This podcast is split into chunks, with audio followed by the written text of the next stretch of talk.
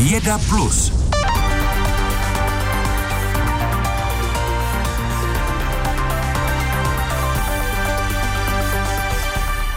Vesmírné závody neskončily se studenou válkou, jenom se změnili soupeři.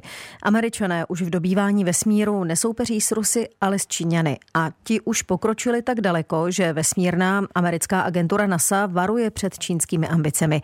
O tom, kdo, jak se říká, bude mít navrh, rozhodnou podle ředitele NASA příští dva roky.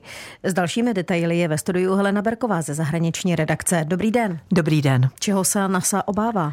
Že si Čína eh, postaví základnu na měsíci a pak pod záminkou vědeckého výzkumu si začne nárokovat lunární oblasti složisky nerostných surovin.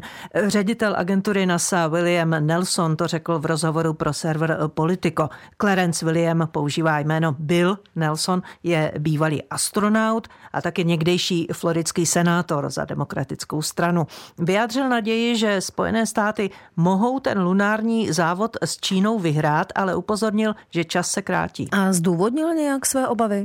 Eh, připomněl územní spor o Spratliho ostrovy v Jihočínském moři. Eh, na souostroví nebo jeho část si dělá nárok celkem šest zemí. Vedle Číny jsou to Filipíny, Větnam, Malajzie, Brunei a Tchajvan. Eh, Spratliho ostrovy jsou většinou neobydlené, ale jsou tam ložiska nerostných surovin. Čínská armáda si před časem na Spratliho ostrovech zřídila základny. Mezinárodní rozočí soud v Hongkongu před sedmi lety čínské územní nároky odmítl a Čína hned tehdy uvedla, že ten verdikt neuznává. Podobný postup, nejdřív základná, pak nárok, podle ředitele agentury NASA může jednou hrozit na měsíci. Dodejme, že Čína i Spojené státy jsou signatáři smlouvy o kosmickém prostoru z roku 1966, která zakazuje územní nároky na vesmírná tělesa, včetně měsíce. Jak reagovala Čína na ty Nelsonovy výroky?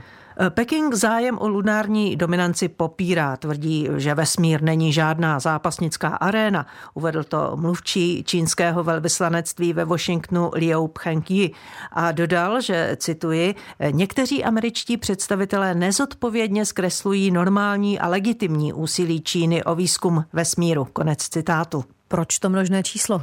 Eh, protože obavy ze zaměření čínského vesmírného programu vyjádřila nedávno i velitelka amerických vesmírných sil eh, Nina Armaňová.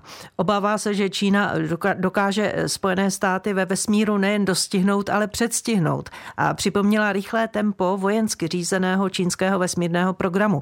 Eh, jak píše server Politico, čínské úspěchy schrnuje v nedávné zprávě pro kongres i americké ministerstvo obrany. Například přistání čínské sondy na odvrácené straně měsíce. To bylo před čtyřmi lety poprvé v historii letů do vesmíru. A v prosinci 2020 dopravila čínská sonda na Zemi vzorky lunárního povrchu. Čína se tak stala po Spojených státech a bývalém Sovětském svazu třetí zemí, která to dokázala. Totež před deseti lety, kdy jako třetí země světa dopravila na měsíc lunární vozítko nefritového králíka. Takže jestli tomu správně rozumím, tak teď jde o to, kdo se dostane dříve na měsíc. Ano, američané mají program Artemis a na měsíc chtějí vyslat astronauty v roce 2025, vlastně za dva roky. A jak už si řekla, ředitel NASA Nelson považuje právě příští dva roky za rozhodující pro to, kdo v tom soupeření získá výhodu, zda Amerika nebo Čína. Američané byli na měsíci naposled před 50 lety v prosinci 72. To byli tehdy Eugene Cernan a Harrison Schmitt z Apollo 17 a Číňané chtějí mít své tchajkonauty jak jim říkají, na měsíci do konce desetiletí. Budeme to sledovat i s Helenou Berkovou ze zahraniční redakce. Díky, naslyšenou. Naslyšenou.